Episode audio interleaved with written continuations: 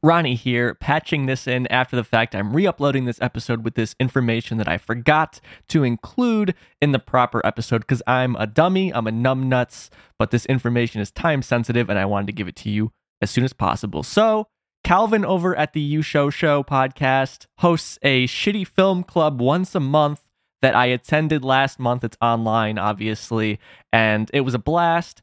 And basically, the film club votes on which film we watch, and I submitted a film called The Amazing Bulk, which is one of my favorite shitty movies of all time, and that won the vote. So I thought I would extend the invite to you guys, of course, with Calvin's permission, to hang out and watch it with us. That'll be the 16th of December, this Thursday at 7 p.m. Central Time. That's 8 p.m. Eastern, 5 p.m. Pacific Time.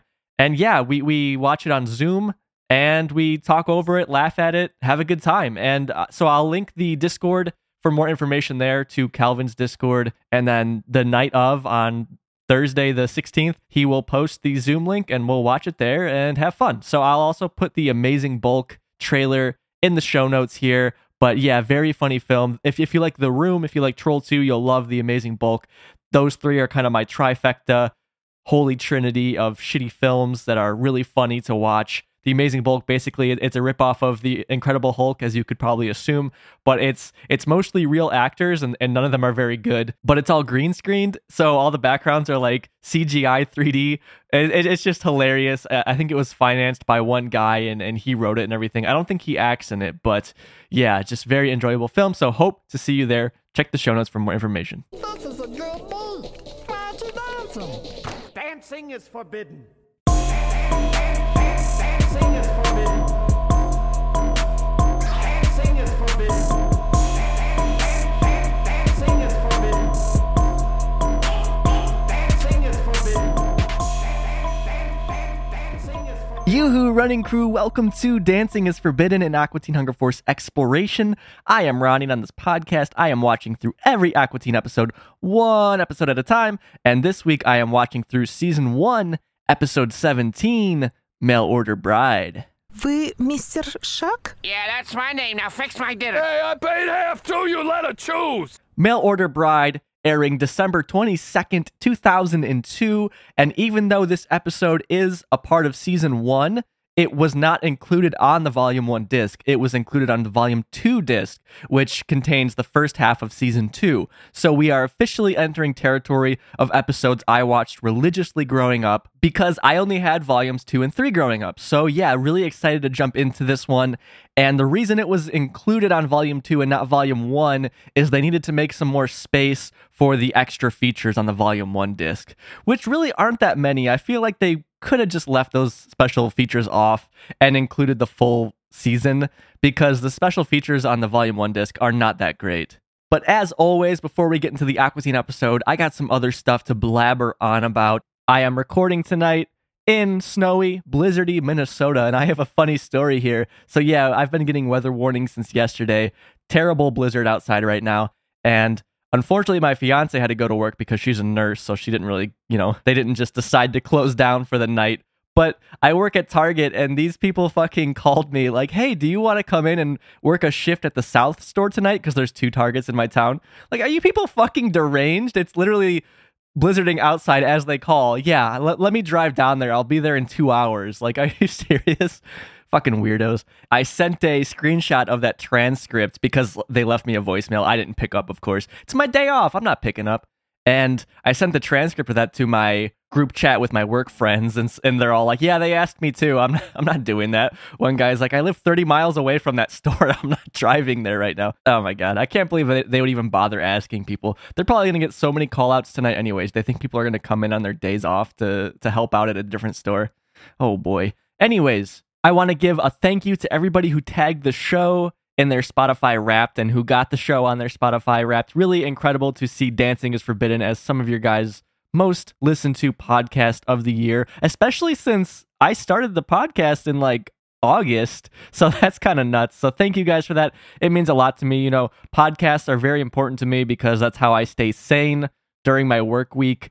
So to know that other people are resonating with my own podcast and that I can give back to the podcast ecosystem, it feels great. And I appreciate you guys reaching out to me with that information. And Of course, appreciate anybody who just listens, even if it's not your number one podcast. I like that you're spending time with me and that we can talk about this silly show together as one. And just a heads up, I'm always shilling for this website. If you like Spotify Wrapped and seeing like what you've been listening to, check out Last FM. It's the same thing. They've been around for 15 plus years. You can log every play you have on Spotify. You can manually log in your vinyl plays, your CD plays. Check out Last FM, guys. It's pretty sweet. You guys may notice I sound a little different. I did pick up a new microphone because of all the Black Friday sales. So thank you, of course, to the patrons over at patreon.com/dancingisforbidden for supporting the show and allowing me to upgrade my gear a bit, something I wouldn't have done without your guys' support. So thank you so much. And now next, I need to work on maybe sound treating my room a little bit because I'm sure you'll hear some of the echoes. Very sorry about that. I'll get working on it as soon as possible. But yes, thank you guys for allowing me to upgrade my gear. I was using some mic. I didn't know what it was before. My dad had given it to me, and there's no branding on it. I took it apart to try and see what kind of mic it was. It looks like a Shure SM58, but it's not. I don't know. It's just some Chinese knockoff, I guess, which was good enough. But this new mic should kind of stop some of the plosives from my mouth. You know, when I say peas and stuff like that, it shouldn't pop so hard. So hopefully you guys appreciate that, and I'm sure most of you probably won't even notice and don't give a shit.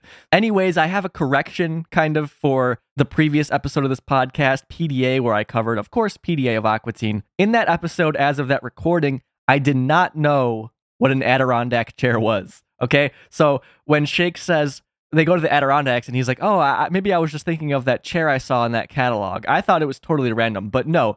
Adirondack is a kind of chair. I am not cultured enough to know that, but now I have been enlightened. So here's the story of my enlightenment. That episode came out Monday morning at 3 a.m. Central, like always, and I was taking a shower after work at probably about 6 a.m., and I'm listening to one of my favorite podcasts, Booyah 90s Now, and on their Patreon feed, they had an episode and they were talking about Adirondack chairs. And I'm like, wait a second, that's a chair? God damn it. And yeah, I was like, oh, well, you know, you live and you learn. And then later in the day, John Rocco DeFazio messaged me on Instagram saying, hey, like, just so you know, Adirondack is a kind of chair. And he sent me a video of them. So I didn't know what they looked like. So thank you, John, for reaching out with that, because yeah, I had just figured out, oh, this is actually a chair. That joke makes a lot more sense. But John kind of reached out with a picture of it and all this stuff, so I knew what they looked like. So I've seen Adirondack chairs, didn't know what they were called. But yeah, that joke makes a lot more sense in that context. But still, PDA, 10 out of 10 episode, even without this extensive chair knowledge. All right, so that's housekeeping. Aqua Teen news this week, there is none. Nothing I could really find worth talking about. But that's kind of to be expected since it's the end of the year. So what can you do? And before we jump into what was going on the week that this episode of Aqua Teen aired, I've got a few messages to play. Some things from the backlog here. I apologize. I've been getting a lot of impressions, impersonations, and I've been able to play a lot of them. So let's play a couple of them now. First up, we've got the Moonanites sending in a little something something from over a month ago. So let's hear what they had to say back then. Hello, I am Ignignokt, and this is Ur. I am Ur. We are from the moon. And that is why we are called the Moonanites, because we are from the moon. We think your podcast is of good quality, with one exception, that it is not about the moon. Who'd want to listen to a podcast not about a moon? That is why we will be podcasting our own moon podcast, From the Moon. And it will only be available to people who live on the moon, so you will not be able to listen to it.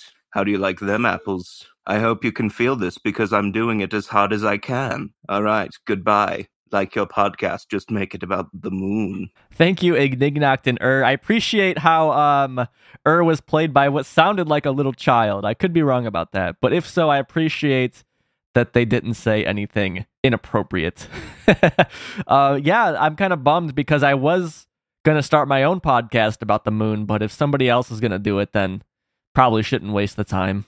Next up, we've got Happy Time Harry, which I guess is a fan of the podcast, which I didn't expect. I don't take him really as the podcast type, and I'm surprised he can even afford the phone to listen to the podcast. But let's hear what Happy Time Harry has to say. Hey, this is Happy Time Harry. Yeah, my voice sounds a little bit deeper, just so you know. It's been a little while since that whole freak accident with the friend of meat. Yeah. Anyway, I know you your work cut out for you. I'm actually here working for MC Pee Pad. Actually, his new name is MC Poo Poo. Yeah, I don't know how that happened. He first... I'm not sure what's going on in his head. Anyway, dude, just wanted to tell you that I listen to you on my work hours when I'm getting drunk. Melon Shakers, next to the Gentleman's Club. Oh, yeah, I listen to you. And, please, can you get a Happy Time dialysis machine for me? Because I think there's something wrong for me, and I can't stop drinking. Bye. Happy Time Harry working at Melon Shakers, getting drunk all day. I don't think that's the best environment for him. And, yeah, he needs his Happy Time dialysis machine. Maybe we should start a GoFundMe for him. I think that might be the best course of action. But all right, as always, thank you guys for sending in your voice messages. If you would like to send one in yourself, either your impression or your Aqua Teen origin story or just any Aqua Teen related anecdotes or anything you can think of, feel free to go to speakpipe.com/dancingisforbidden to send that my way. Check the show notes for the link there, or you can just head to dancingisforbidden.com and find it that way. But all right, y'all, that's enough jibber jabber. What in the world was going on the week of December 22nd, 2002? Let's find out.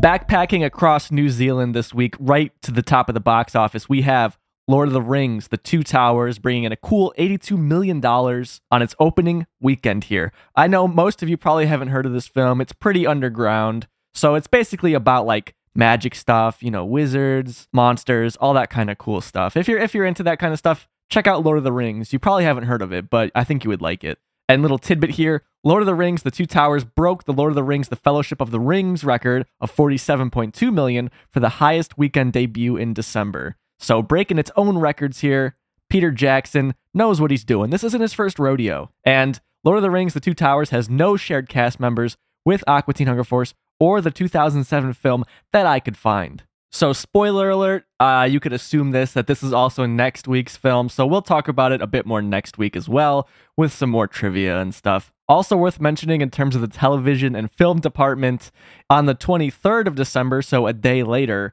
Finn Wolfhard is born, the guy from Stranger Things. And we talked about Stranger Things in the third episode of this podcast when we covered Bus of the Undead. But yeah, that little fella was born the day after this episode of Aqua Teen airs. Moving on to music, this week looking familiar as all hell and making me thankful we are towards the end of this season because I'm tired of seeing these same three things over and over again. We have our Billboard Hot #1 single this week is Lose Yourself by Eminem. Billboard 200 #1 album this week is Shania Twain's Up. Our Billboard alternative #1 single is All My Life by Foo Fighters. We've talked about all of these in previous episodes.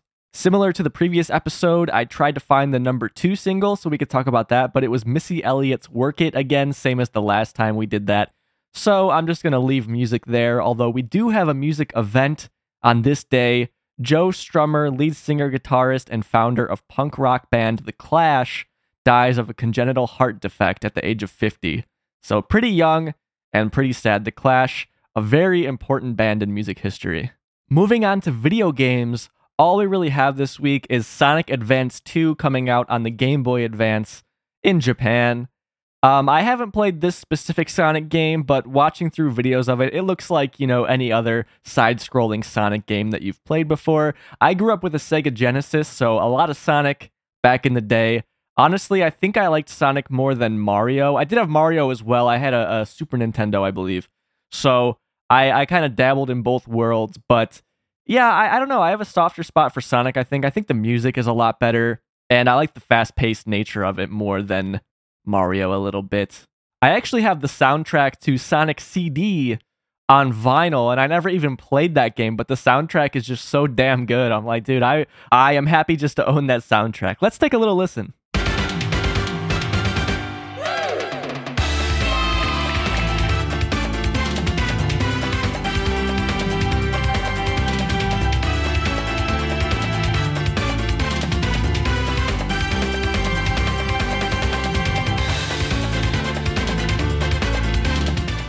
I don't know. The Mario soundtrack, of course, iconic. You know, I'm not disputing that.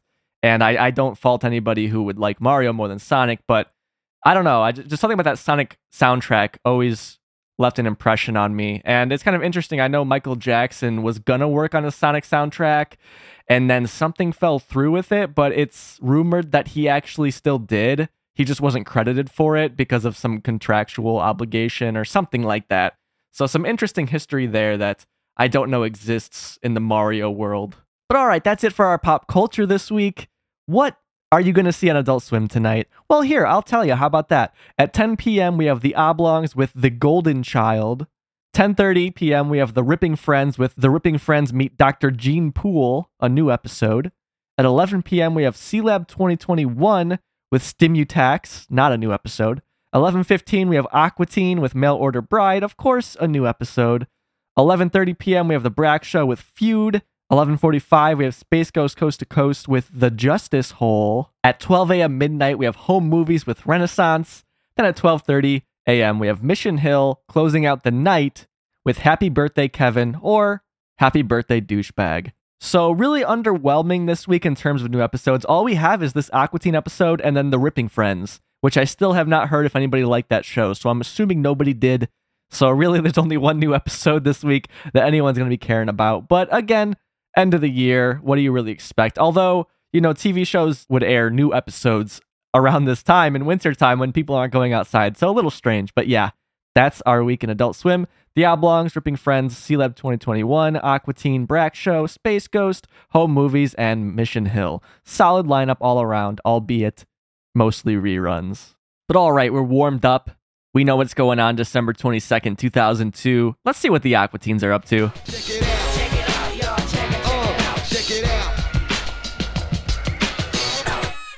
This week's episode of Dancing is Forbidden is brought to you by From Russia With Affection. Are you overweight, potentially unemployed, hairy, and or a milkshake?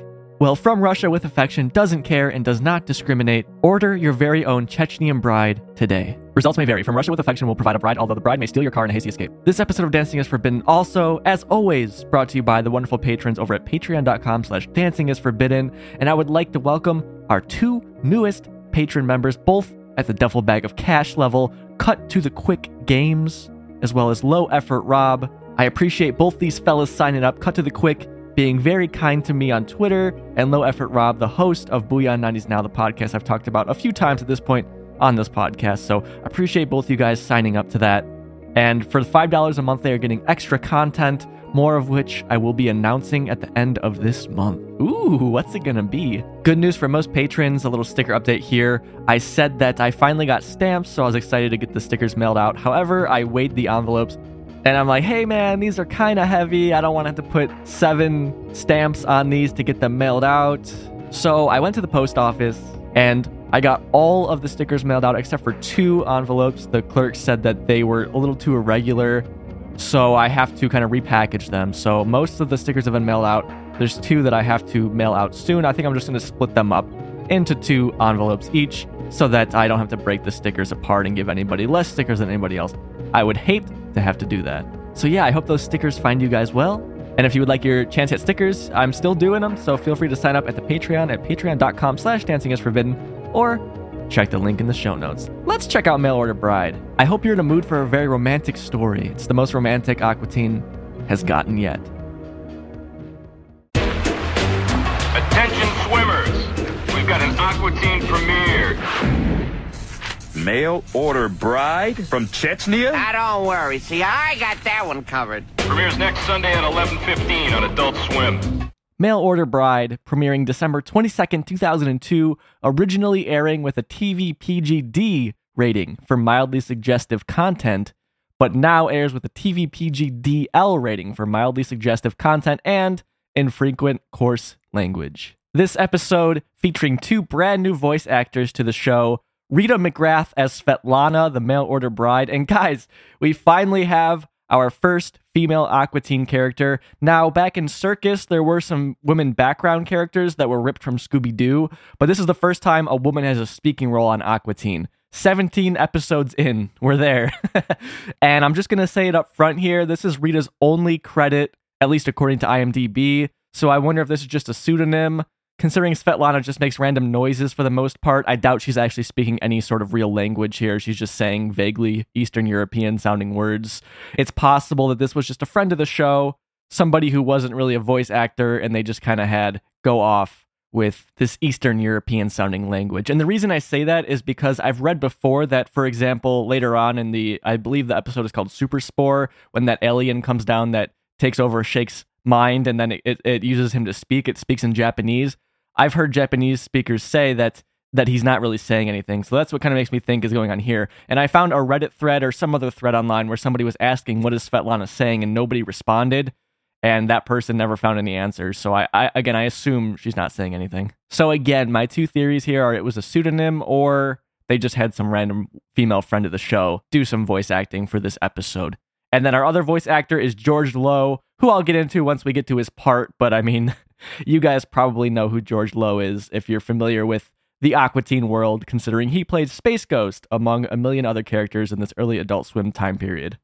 So a little peek behind the scenes for you guys, a little bit of how the sausage is made. I loaded in the video file for this one into Reaper, the software I used to make this podcast. And instead of 2 stereo tracks, it's actually 5.1 surround sound. And that's how all of the Aqua Teen episodes are going forward. So it took me a bit to kind of get it working here because I was getting everything except for the dialogue. But now I figured out how to work with it. And it'll be kind of interesting the things I can do maybe in the future in terms of splitting up the dialogue and the background noise. But listening through just the background noise, because it was kind of intriguing just to watch that with the video feed, it really made me respect how much work went into the show, especially all the meatwad sounds and all that stuff. There's a lot going on behind the dialogue that really elevates the dialogue. Because if you listen to it just without the background noise, the FX, just the dialogue itself, it's not as good, you know? So props to everyone who worked on the show, of course, but specifically here I'm talking about the background Foley artists and the sound designers for the show, because a lot of stuff went into it to make the finished product. Anyways, this episode, of course, airing right before Christmas, and it is a Christmas episode. Kind of funny how it worked out here with the podcast, because while we are not right before Christmas here, I'm currently recording this on the 10th, but we are close enough to Christmas in a way that works with these winter-themed episodes coming up, because I didn't plan it that way. I just started the podcast in August, and it ended up working that way, so pretty cool. But yes, because it was Christmas, this is a Christmas-themed episode, of course not in a traditional way, which I think is fun. It is Christmas, they kind of touch on Christmas, but the main focus is on the Mail Order Bride. But the Dr. Weird skit has to do with Christmas, that's why I'm explaining all this. So it kind of makes more sense. So we open to Dr. Weird giving Steve a present. It is a gift that is wrapped in red and green wrapping paper. And as Dr. Weird gives it to Steve, he puts himself into a protective cage. And the present turns out has teeth and it starts attacking Steve. So I'll play that. Not a whole lot, but I think it's worth playing because the audio is pretty funny. Gentlemen, Merry Christmas to you! Yay! Thanks, Doc! Wow, that's so sweet. Come on out of that cage. Let me give you a big old hug. Oh, yeah! Take it to the bank, Daddy! Not a whole lot to say about this one other than just mindless mistreatment of Steve, which is always funny. I appreciate it.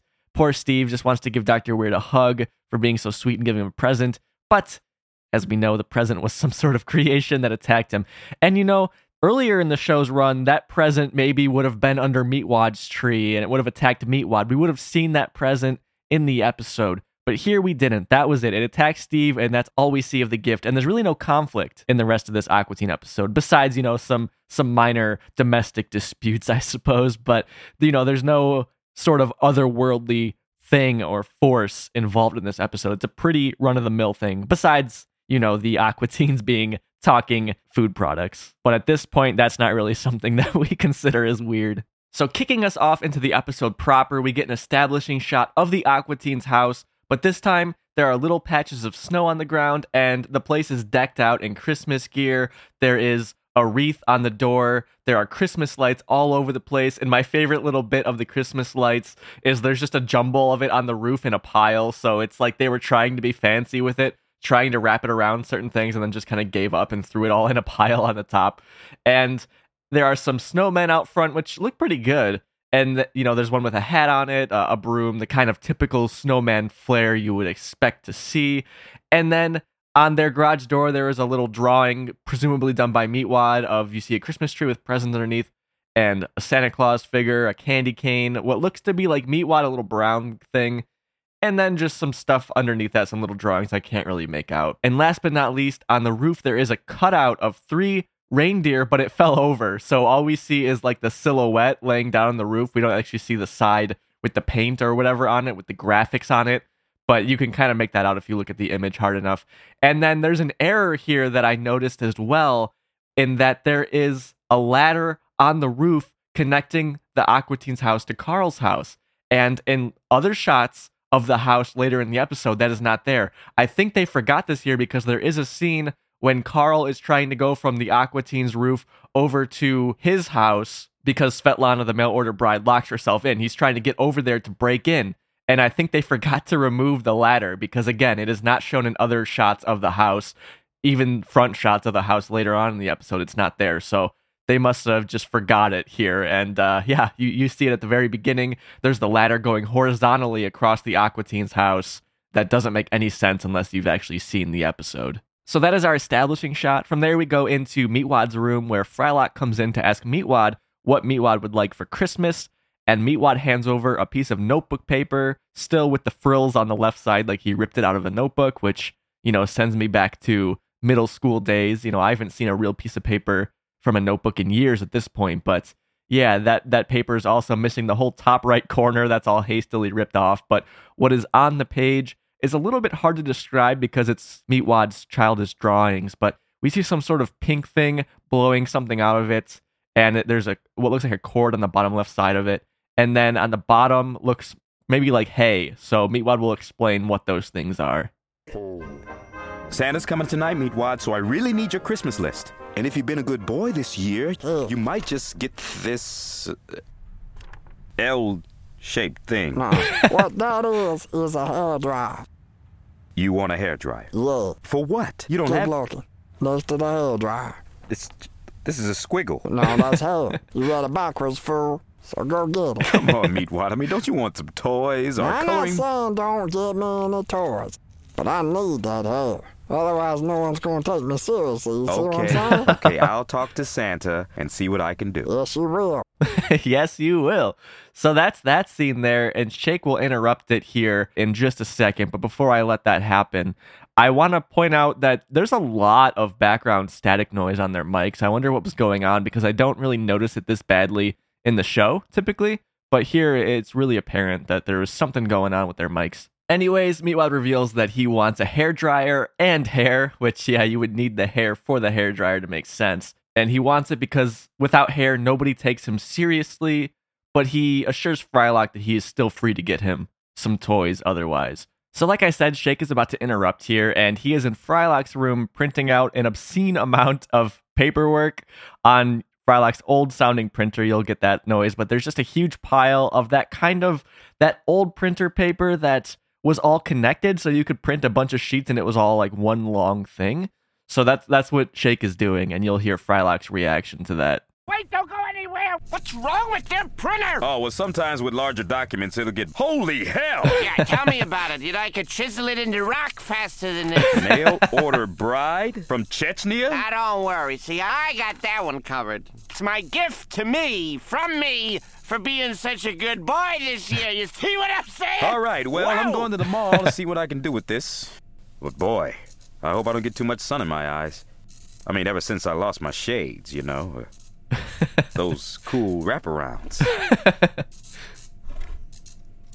They're on sale, I think. They're pretty cheap. Why are you wasting my time? Will you get out of here? Just go, man, go! Awkward silence at the end of that interaction, because Frylock is not so subtly hinting that he would like those wraparound shades, and Shake just not engaging on this and just kind of looking around the room.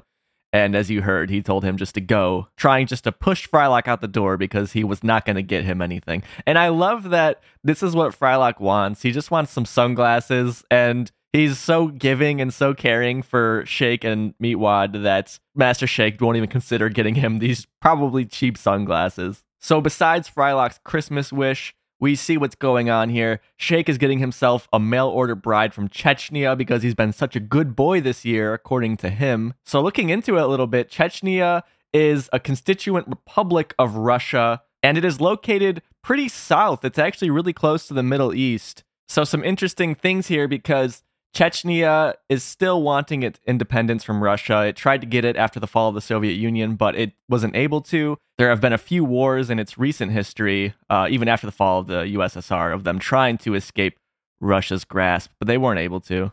And most Chechens, people from Chechnya, speak their own language that is not related to the Russian language. And most Chechens are Muslim, following Sunni Islam. So as you can infer here, they probably don't feel very close to Russia, which makes sense that they would like to escape. So, you know, I'm giving you this information. You can maybe decide why Svetlana in this episode left Chechnya to go to New Jersey. And in 2006, the unemployment rate for men in Chechnya was over 60%. So this episode came out in 2002. I could imagine things were pretty bad in Chechnya. So, of course, makes sense why she would try and get out of there. So we almost have all of our pieces of this episode of what the plot is going to be. And again, you know, kind of goes without saying, because this is how most of the show has been at this point. But Matt and Dave just getting us right into the action, not dilly-dallying around like we saw in the earlier episodes this season. But there's one missing component to this plot, and we're about to see it. We're about to head to Carl's pool. Oh man, I cannot wait. And I got the oils, the candles, the works. Where did that babe get in? Carl, don't refer to her as a babe, please. She is a Chechnyan prostitute, and you will address her as such. Well, look, just don't cast that check immediately. I mean, I want to make sure that both of us marrying her is going to be, you know, legal. Of course it is. Are you kidding me? Santa Claus ain't legal, and he's around. Yeah, I guess that makes sense, you know. Of course it makes sense. Look, Carl, you just go home, wash your face and your feet, shave your shoulders, and you come on over to my house tonight. She'll be cooking for me. Oh, no, buddy. The only cooking she's doing tonight. Stop where you are. I know what you're going to say. You're going to make some lewd reference to cooking being like sex. But you and I know that she will be sizzling like fajita meat. Carl, please.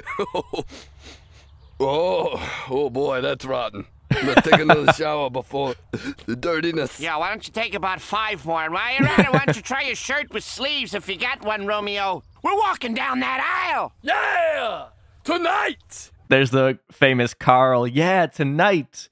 So a lot kind of going on here. So in terms of the plot, it's revealed that Master Shake isn't getting this mail order bride by himself. Him and Carl are splitting the fees, they're splitting the costs, and they're splitting the bride. They are both trying to marry her, and Shake seems to be in it for somebody to cook for him, which is interesting because, you know, they don't seem to have a lot of groceries in their house to cook with, and Carl just wants her to have sex with him. Before I move on with the scene, I'd like to point out here that you'll notice Shake is wearing some sunglasses. If you'll recall in the previous scene, Frylock said that he lost his sunglasses, and now Shake has glasses on that I've never seen him wear before, so you know, you can kind of put 2 and 2 together. A great gag here is, of course, there is snow all over the place, and Carl's pool is frozen over, but there is a small spot that they've broken through so that Shake can be in the pool. He's in his green floaty with his new sunglasses on, and yeah, he's just kind of floating in this one spot because the rest of the pool is frozen over,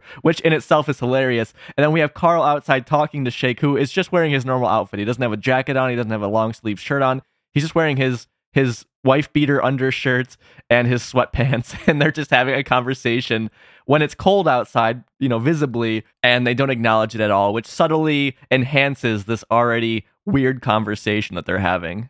One last thing I want to mention about this scene, and it's kind of pointless to point out, but a little error here. We can see some sort of graphical glitch with a line going through the ice and Shake's green floaty, like they just forgot to erase some stuff when they broke through the ice, I guess.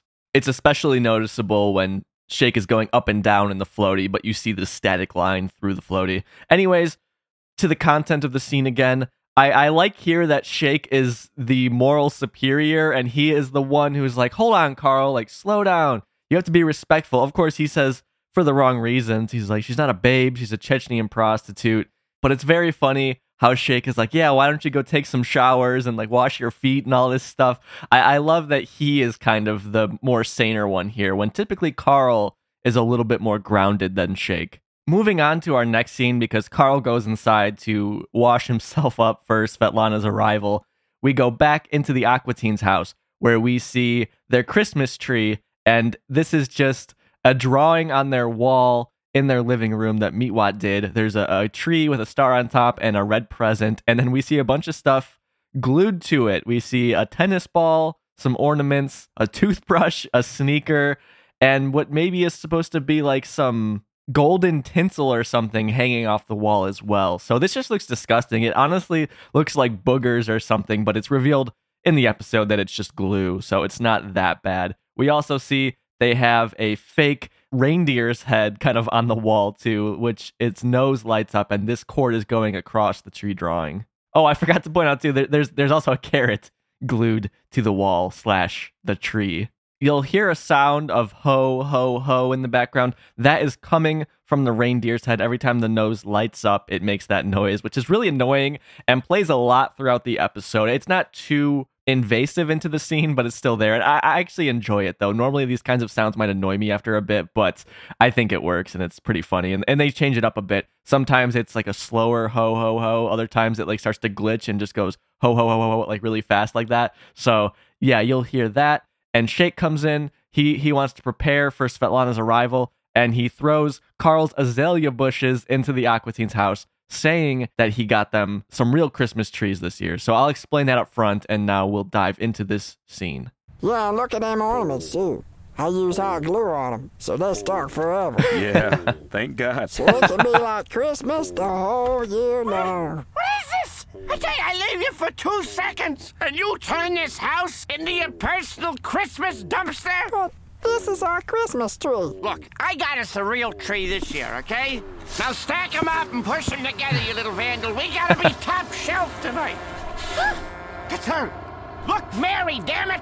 Shake instructing Meatwad and Frylock to push the azalea bushes together to make a coherent tree out of it. And I love that Meatwad hot glued some things to the wall when they rent. They don't own the home, so they're just destroying somebody else's house, which is quite funny. Although this wood paneling, I can't imagine, is too expensive to have to replace, which it most certainly would need replacing once the Aqua Teens moved out. I love Frylock's sarcastic, yeah, thank God, when Meatwad says that he hot glued them to the wall so they're there forever. But yeah, not a whole lot to say about this scene. It's just setting up for the fact that Svetlana is here. We get a truck driving up outside. It's a semi-truck. And this will be the same truck that hit Old Drippy, most notably in episode 7 of Aqua Teen. But we've seen it since then as well. But yeah, that's its most infamous usage. But yeah, we see that truck asset again. Of course, low budget show. We're seeing a lot of same assets used again and again. And speaking of which, Bob Pettit really worked overtime on this episode, because since it's their first winter episode, there's all sorts of new assets made in terms of the outside being snowy and there being Christmas lights up and the Christmas decorations inside. We've seen so many new assets this episode, maybe more than we've seen any episode yet. I mean, I'm not counting them, but Meatwad's drawing of his Christmas list, and then we get some more assets later on when he gets those items from the Christmas list, but the sunglasses that Shake had on, the ice in the pool, all this sorts of stuff. There's lots of new assets this episode. And I was a little vague there. I should point out Bob Pettit only does the background stuff. I'm not insinuating that he made, for example, Meatwad's Christmas list, but I was just kind of going off mentioning all sorts of new assets. Anyways, the biggest new asset of all is Svetlana. We get our first female character in the show. Of course, now she doesn't speak with the characters, really. She just kind of says her own stuff, and that's that. And as I said before, I don't think she's even really speaking anything. You know, I doubt she's speaking Chechen or Russian or anything. It's probably just vaguely Eastern European sounding. But yeah, we're about to get Svetlana. She is a blonde woman with pink lipstick on, a pink shirt, a choker-style necklace with a heart on it, and a mini skirt and white thigh-high boots on. She's carrying a suitcase, a blue suitcase with some sort of light blue tag on it. And yeah, that's Svetlana. And kind of funny here that she's wearing such little clothing when it's so cold outside. I assume all this wasn't really a deliberate decision. It was just a money-saving measure for everyone in the show. So I'm just going to jump into the scene here, and we'll discuss it more on the other end. Speak English, baby? Oh, God. Oh, you're so hot. Carl, will you get away from her? You're going to freak her out. Look at her. She's here. She's so hot. Oh, God. We Mr. Shuck? Yeah, that's my name. Now fix my dinner. Hey, I paid half too. You let her choose. Pizza burger. See, it's a free country, baby. Come over here. Look at him. I'm the guy. Come over here. I'm hungry. She ain't coming all this way to do that in America. No, we're civilized people here. Here, honey, just put this on and shake them. Hey, you speak English here. We're American now. quite a few visual elements to this scene that really elevate this scene and make it work. So I'll go through and try and describe some things for you guys. So first of all, she gets off the truck and then she holds up a piece of paper saying From Russia With Affection. So that's the company that Shake went through. This, of course, a play on From Russia With Love, the James Bond novel slash movie. And the paper says Shake slash Master. So his name is Master Shake. And just a bunch of fake Russian, I suppose, all over it. I held my phone up to this text to try and get Google Translate to do its thing, but it could not find any words from any of this. So safe to say, they were just making stuff that looked vaguely Russian. The rest of the scene, you're basically getting Svetlana's facial reactions to what's going on because Carl is Carl and Shake is Shake, and she is seeing them for the first time, and her expression just grows more and more shocked and disgusted until she makes just this hilariously horrified face. Your heart just breaks for her having to be here while Carl and Shake are fighting, and she doesn't know what's going on because, you know, she doesn't speak English, really, you assume. And her breaking point is when Carl holds up a pink frilly clothes hanger with just, I don't even know how to describe this or what he's even holding up. It's just two little strands of some sort of material that are pink with yellow splotches on them. And she sees that and runs away and locks herself in Carl's house. Not really a whole lot to say about what Shake and Carl are saying. It's more of an extension of what they were saying at the pool scene, where Carl is just sexualizing her and Shake is just asking her to make him food. He wants a pizza burger, which, you know, you would expect her to not have any idea what that even is. I mean, I barely know what that is. And I love both pizza and burgers. So back to the clip, Svetlana just ran away. She dropped everything and ran to Carl's house and slammed the door. So let's jump back into the scene for this final little bit to see how that plays out. Hey, don't be a sore loser now. You get it. When I'm done with her. Hey, open this damn door! Svetlana locking the door. So from there, we go back to the Aqua Teen's house where Meatwad and Frylock are putting together the azalea bushes to try and make a Christmas tree. Oop, hold it. Just about dead. Merry Christmas, Meatwad! Oh, shoot. Well, I'll go get that glue gun. Did you just hear that? On the roof. Silence here. Pretend like you're asleep. The azalea bush is instantly falling over, as you can hear. And then as Meatwad wants to get his glue gun, he hears noise on the roof. He pretends to be asleep, but we'll see. It's not Santa, obviously, because it is daytime still. We cut to outside where we see two ladders laid horizontally across the roof of the Aqua Teen's house over to the roof of Carl's house. And Carl is trying to walk across it on 2 feet, too. He's not even trying to use his hands in any way. He's just trying to balance on 2 feet while Shake barely holds onto the ladder for support. He's just kind of standing on it while Carl is walking across, and Shake is reading some sort of magazine. So he's not even watching Carl as this happens. And as I said, as we began to dive into this episode with that very first establishing shot, this is where that ladder comes from, is from them trying to get over to Carl's house to get into the house because Svetlana locked herself in there. So again, in previous shots, we didn't see this ladder, but we saw it at the very first shot of the episode. So kind of funny there and kind of a big oversight. Interesting that this is how they're deciding to get into the house.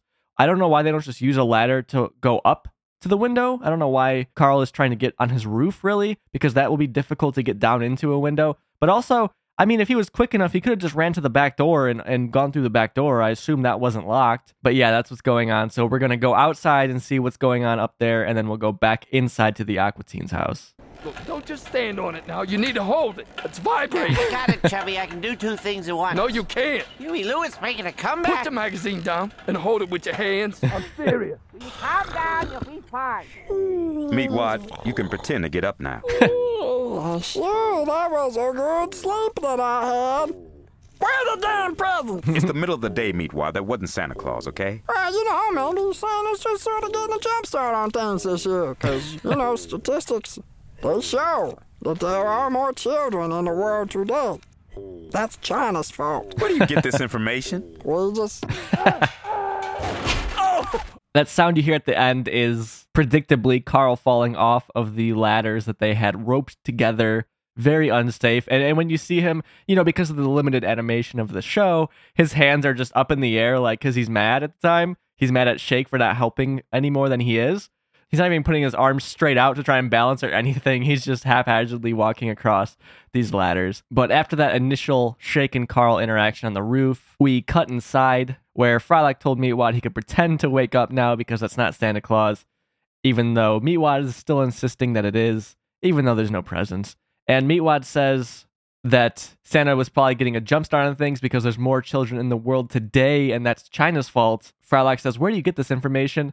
And then Meatwad says, "Regis." That would be Regis Philbin, host of Who Wants to Be a Millionaire, I assume is specifically what is being referenced here. You know, Meatwad just watching a game show and learning these random kind of facts. Because Who Wants to Be a Millionaire did have a big run in 2001, so that would match up with the time frame of when this episode was being written. Although Regis also had his own talk show at the time with Kathy Lee, so maybe that's what is being referred to here, but I feel like either one is a safe bet because they were both popular around this time. And useless fact, but I'll bring it up anyways.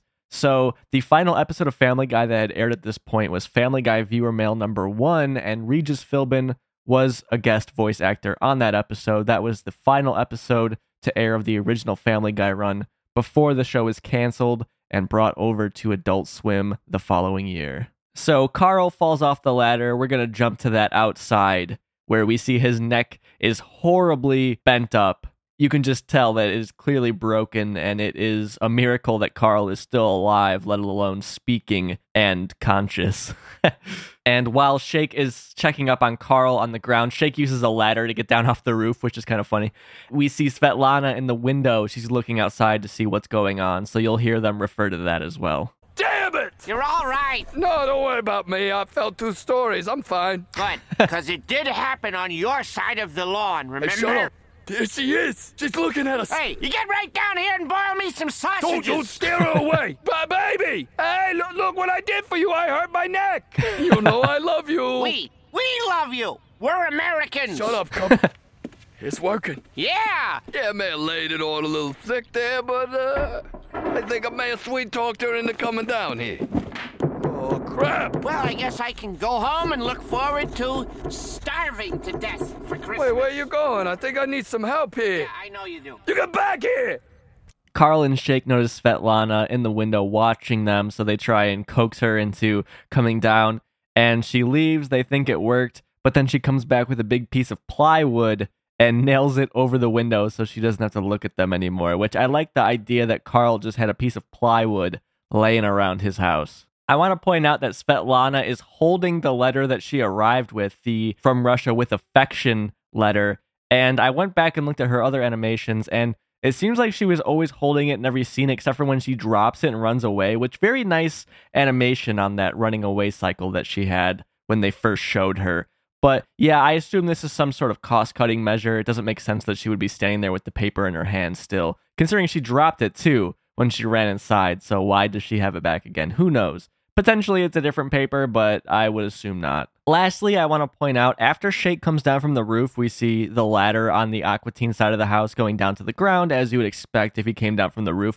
Well, we see another ladder up against Carl's house, which they should have just done in the first place, although I don't know how that ladder got over there. We didn't hear it. It doesn't make sense that Shake would have enough time to put it there, but that's where it is. Carl lying on the ground with his neck brutally broken, and Shake just leaving him there. You know, we could already tell that Shake wouldn't care, and we did get the little back and forth of Carl saying, "I fell 2 stories, I'm fine," and Shake says, "Good, because it did happen on your side of the lawn, remember?" Which, we see him lying between the two lawns, but Carl's neck is on his side of the lawn, for what it's worth. Anyways, Shake leaving Carl there, not giving a shit. He's talking about how he's gonna starve this Christmas. So we cut back to the Aqua Teen's house. Meatwad is asking Frylock if he can open some presents, but there's a little problem. Can I open a present? Well, sure, it's Christmas Eve. Why not? Well, because I ain't got no present. That's why not. Oh, well, Santa hasn't come yet. But that old fat man better get his abs in gear, because I ain't got nothing under this tree, and I don't want that toy train. I thought you wanted hair. Hair? No. Toy train now. Santa gives me some hair. Where do you think it came from? It came from an elf's head. That's what we just said. Look, let's just talk about this after we eat. You're out of your mind if you think I'm wearing recycled outfit. Meatwad has changed his mind. He doesn't want hair anymore because Regis says it's recycled elf hair. I really don't believe that Regis would ever talk about that, but that's what Meatwad heard. And yeah, he wants a toy train now.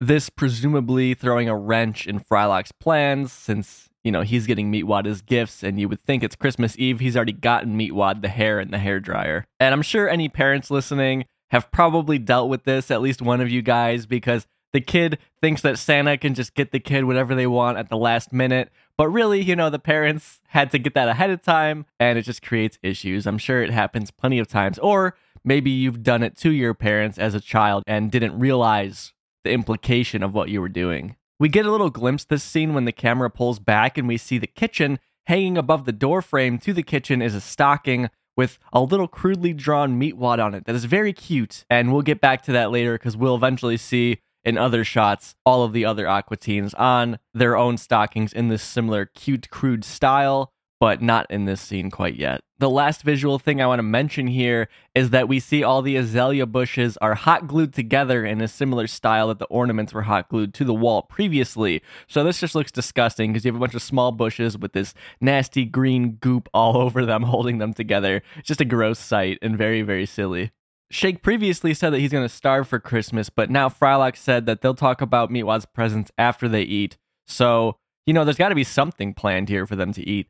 And you might have caught at the end the sound of a door opening. That is Shake entering the scene. So let's jump back in and see what Shake has to say. Well, there ain't going to be no dinner this year. What happened to your girlfriend? I thought she was going to cook. Co-fiancé. Just get it right, please. Co? Yeah, Co. I said it. I split her with Carl, so he's co-owner. Get it? You're depraved. I know. Thank you. I think she sees that quality in me, but that Carl is so damn selfish. Carl should remember the reason for the season. Yeah, the reason for the season is pleasing. And I hadn't gotten too much pleasing. And Carl had better get his ass with the program. So we heard a door open. That's Carl entering the scene. Before that, I want to point out, Frylock says that Shake is depraved in this scene. And Shake says, yes, thank you. And I think she saw that too, referring to Svetlana.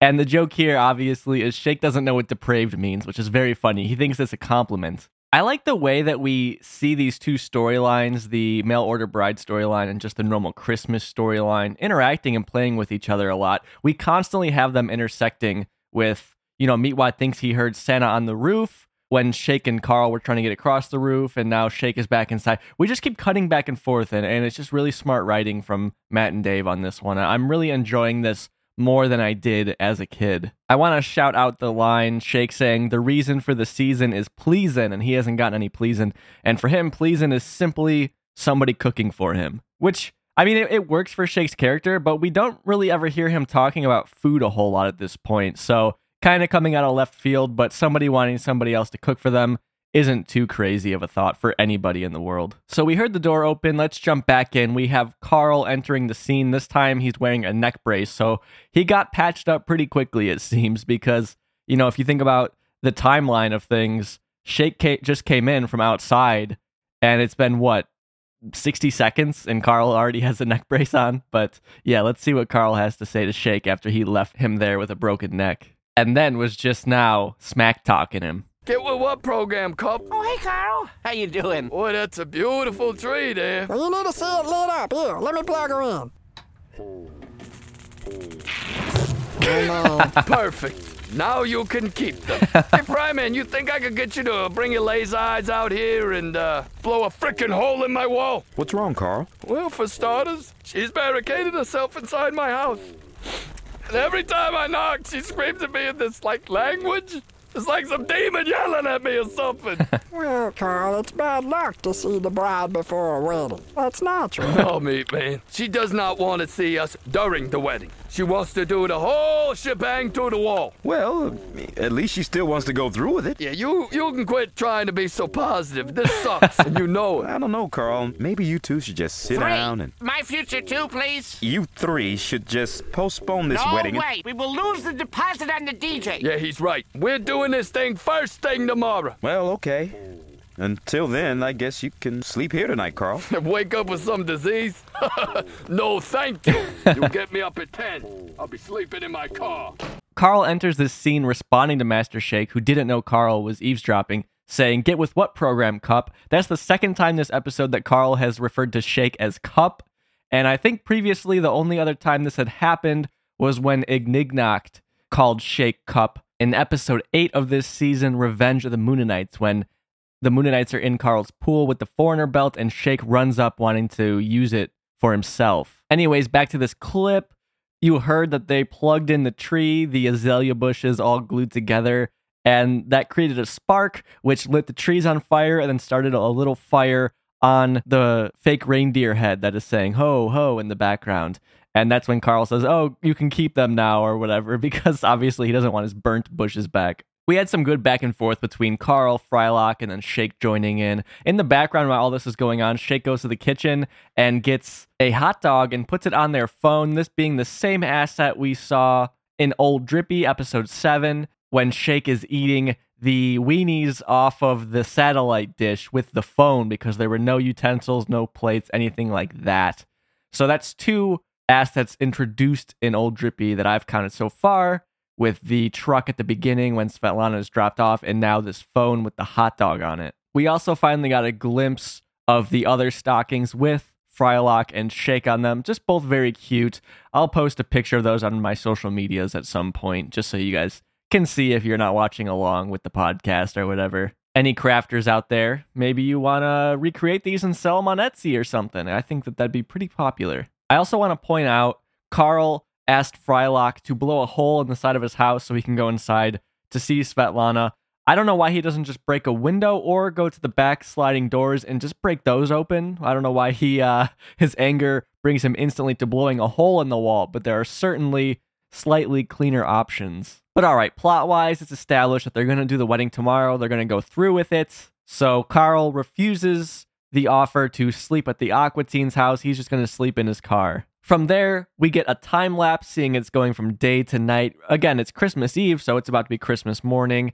And we get a Schooly D transition, which we haven't gotten in a little while. Our last one being Dumber Days, episode 14. And during this time lapse, we get a nice animation of all the lights are lit up outside the Aqua Teen's house, moving back and forth. And then quickly you'll hear like a ho sound. And for a brief frame, there is a little Santa Claus visible on the roof. If you can pause your episode at that exact moment, you'll see it. Santa Claus got barbecue sauce in the drawers.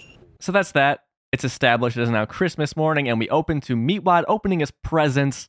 And boy, what a haul of presents he's gotten this year. He got his hair, he got the toy train he wanted. He says he gets the hairdryer, but we don't ever actually see one in the episode. I scrubbed through every scene here and did not see a hairdryer anywhere. Anyways, the hair he got is kind of a blonde curly wig that looks very silly on him that he will wear for the rest of the episode. All right, I got hair and a hairdryer and a toy train. This is the best Christmas ever. Merry Christmas, Meatwad. Hey, what? How do I look? Do I look professional? Hey, what did I get, guys? Meatwad just wanted to look professional.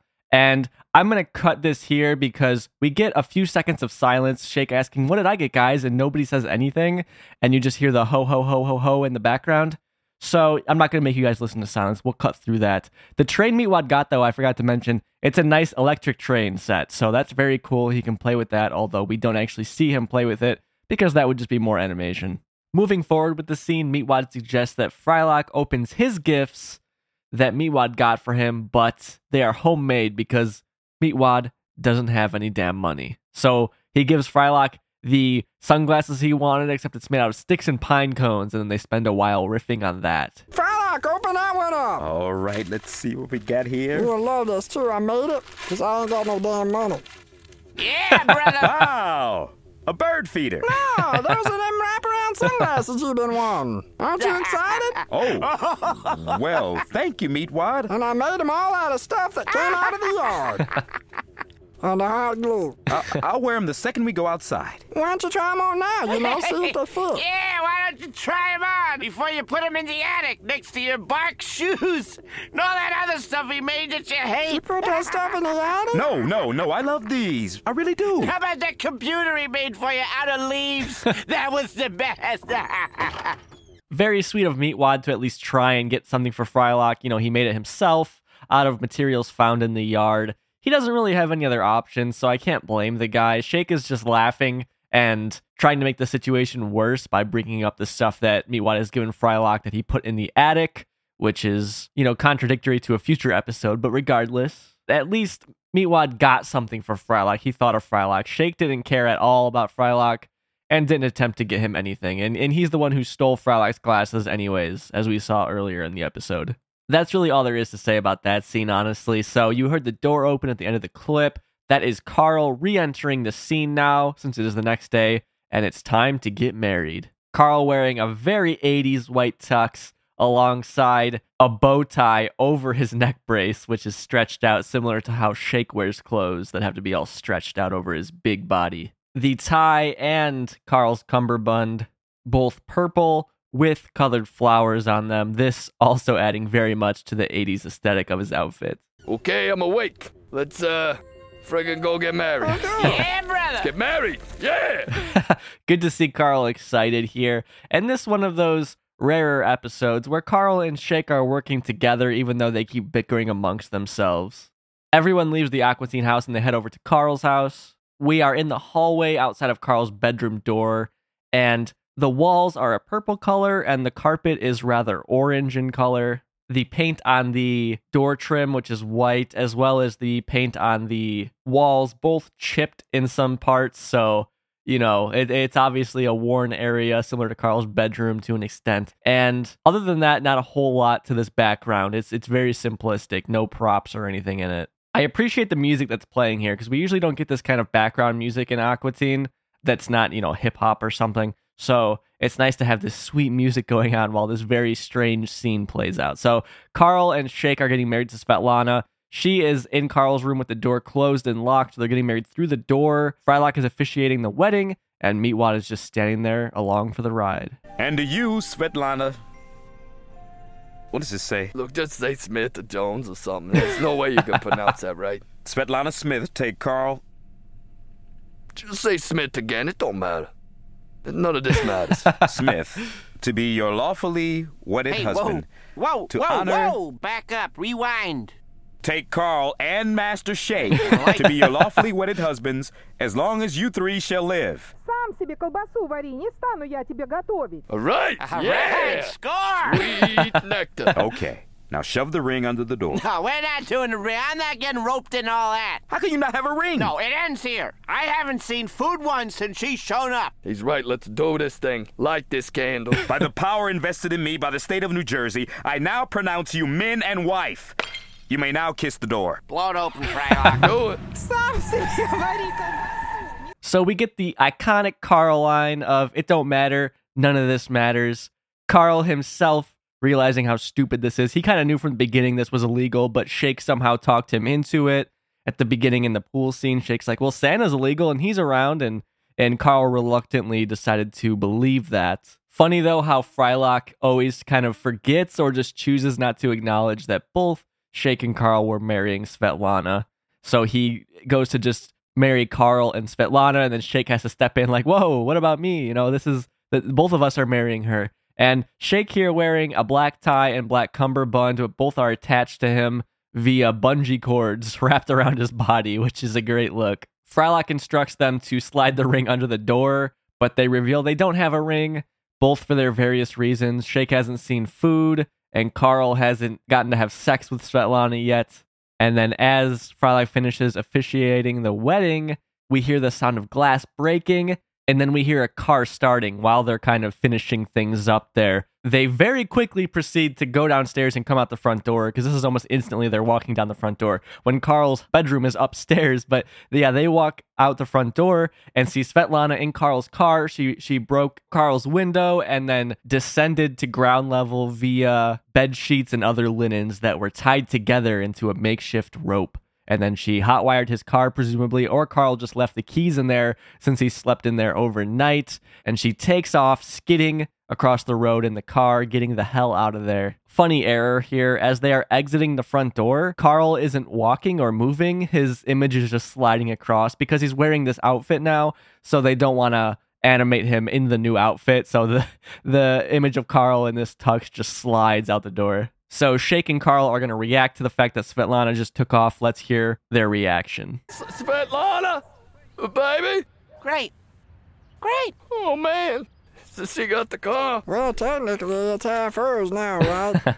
Or a third, I don't know. So I want to point out here that Frylock is not present in this little bit at the end of the scene. He did not seem to come down, which makes me wonder what exactly he's doing right now. We have Shake, Carl, and Meatwad out on the lawn. Where's Frylock? What's he doing? Anyways, that basically wraps up the bulk of the episode, but the episode is not over. We now move on to what is probably the most extensive ending to any Aqua Teen episode yet. Normally at the end of the show, they're all just hanging out in the pool, kind of discussing what happened, wrapping things up. We're about to get a brand new character in the last moments here, and some new music and some new assets and all sorts of stuff. So even though the episode is almost over, there's quite a bit more to talk about. We have George Lowe about to enter the scene as a wedding DJ that was hired for this wedding. So I'll play some of the clip and then we'll talk about it afterwards. Introducing the new Mr. and Mrs. Bortowski. It's Bratana Nadalewski, and you get the hell out of here. No way. You are staying. We got him till 2.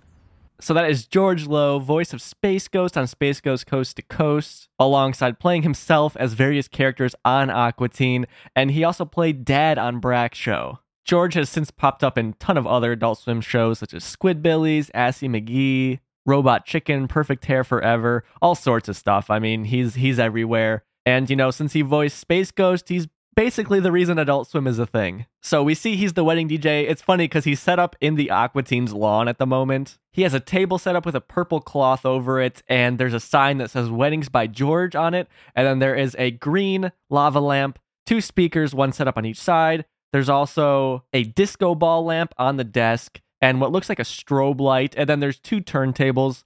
For our audio experts, no mixer here, so interesting how he would DJ without a mixer. We also see one of the cords is not plugged in somewhere. I'm not sure what that is supposed to be. But yeah, we have what looks like George Lowe somewhat with a purple bow tie on and a pinstriped suit. So that's all there really is visually here. I really like how George mispronounces Carl's last name, which has not been spoken up till now. It is Bratana Nadalewski, but George just says Mr. and Mrs. Bertowski, which is funny since I've probably mispronounced damn near every listener's name on this show, so I can relate to George. He's enthusiastically trying to say it the best he can. Funny note here, when I work on these episodes, I have the subtitles up in a document so I can kind of follow along a little bit and remember quotes and stuff like that, and they misspelled Bratana Nadalewski. They put it as Portana Nadalewski, and they had George say Mr. and Mrs. Portowski, so they're going with a P instead of a B. Interesting. Although, my bad, he actually does say Mr.'s and Mrs. Portowski, so Shake is taking Carl's last name here, I guess, which makes sense because he doesn't seem to have a last name of his own. So Carl is angry because his car just got stolen, his window got smashed. All this was for nothing because Svetlana has fled, and he tells George to get out of here, but Shake's like, well, we have him till 2. So we're going to move the party inside now, inside the Aqua Teen's house. And George will be DJing in there while Meatwad dances along. And for some reason, Carl hangs out on the dance floor. I would have assumed he would just go home, but he wants to hang out, I guess. And before we jump into the scene, I'm trying to think, you know, like, how much would it cost? Because wedding DJs are expensive to begin with, I assume. You know, you have a wedding DJ come out on Christmas? During Christmas Day, that's got to cost a pretty penny. I'm surprised they could afford this, and I'm surprised they even did it to begin with. I am getting married next year in June, and we're not going with the DJ route. We're just going to plug in a phone with a playlist on it. But, you know, hey, the DJ's job is to get people up and dancing, so we'll see how that works out. I think we'll manage without a DJ. We're having a small wedding, so it shouldn't be too hard. Anyways, like I said, we move into the Aqua Teen's house. This whole scene, Shake is just sleeping on the floor in the kitchen, and we don't actually see Frylock. So for all we know, Frylock is still roaming around Carl's house, kind of an oversight there. You kind of wonder where he went, and you'd think he would be hanging out at this party, but we don't see him. Anyways, yeah, like I said, Meatwad's dancing, and Carl is just standing there. Okay, we're rocking around the Christmas tree. Any requests? How about you and the neck brace? Yeah, it's a request, hey. Shut up. Okay. Couples only. Come on, this'll get you dancing close. Carl, I know you're hurting. And if it makes you feel any better, Merry Christmas. What is it? That's a stick. Oh, good. The classic Carl ending of him being sarcastic. Oh, good, to Meatwad giving him a stick with a little bow on it. Nice of Meatwad again, but this effort a little lazier because it's just a stick. He didn't actually try and make anything of it. I'd like to point out when we first jump into the Aqua Teen's house with George there, in the background, we see what looks like a nativity scene, which is, you know, the scene of Jesus's birth. But there's also like some sort of wrestling action figure just standing there. Really understated thing. I'm surprised they even made because you see it for half a second, but I appreciated it nonetheless. And I hope you guys do too. The last thing I can really think of to say about this scene before we jump into my thoughts on the episode as a whole is George, first of all, who's being hilarious because he's doing this great announcer voice as everyone's kind of depressed except for Meatwad. But George says, oh, this one's for couples, it'll get you moving, but it's just a silly Christmas song done by Schooly D. So yeah, kind of a weird couples only song, but I guess that's to kind of hammer home the point that none of them are in a couple because Svetlana left. But I will play this song as the outro to the episode, so you'll hear that full song, or at least what we were given of it, at the end. Going back to the beginning of the dive into this episode, like I said, since everything is in 5.1 surround sound now, I can actually take out George Lowe's vocals and play a little bit more of that song for you guys to hear at the end. So that's Mail Order Bride. Yeah, this is the episode that kicked off the Volume 2 disc, the disc that I had. And honestly, growing up, I was never that crazy about this episode. And diving into it now made me appreciate it more. It's definitely one of the smarter episodes that we've seen so far. I like the way that the A plot and the B plot keep interacting because we have, again, Carl and Shake with Svetlana. And then Meatwad and Frylock are trying to celebrate Christmas, and those kind of intertwine and play together. I love the little visual joke we get at the beginning when Frylock says he lost his glasses, and then we see Shake wearing them later. We don't get a whole lot of those in Aqua Teen, at least not up until this point. So that was fun to see, and something I didn't really notice. That's a big thing with this episode for me, is I noticed a lot of stuff for this podcast that I never noticed before. I've seen this episode so many times, because as I've said before plenty of times, I just had that disc on repeat. You know, I'd fall asleep to it every night and, you know, always watching it. And I never picked up on a lot of this stuff. So it was a great opportunity doing this podcast to see these tiny little errors and stuff that I never caught before. And I'm just so excited to go through the rest of all these episodes I'm super familiar with and find some other errors that I've never noticed. This episode spawning a lot of classic Aqua Teen quotes. And with a tight story, I'm going to have to give it 4 hair dryers out of 5. I think it's a very strong episode. Not one of the best of the season, but definitely towards the top. So that's it for me, guys. I mean, yeah, it's fun to do this Christmas episode. So close to Christmas. I'll talk to you guys before Christmas, but regardless, have a Merry Christmas or whatever you celebrate. It's cool that we got to do this episode in December.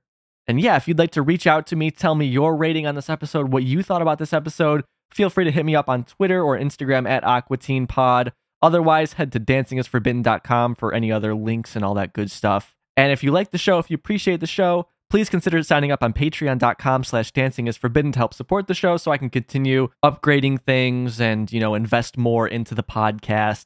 If you would like to help the show but can't afford to support it financially, just sharing it on whatever platform you're on helps a lot, or telling other Aqua Teen fans that you know about it helps a lot. All the success I have in this show is thanks to you guys who have shared it and gotten it into other Aqua Teen fans' ears.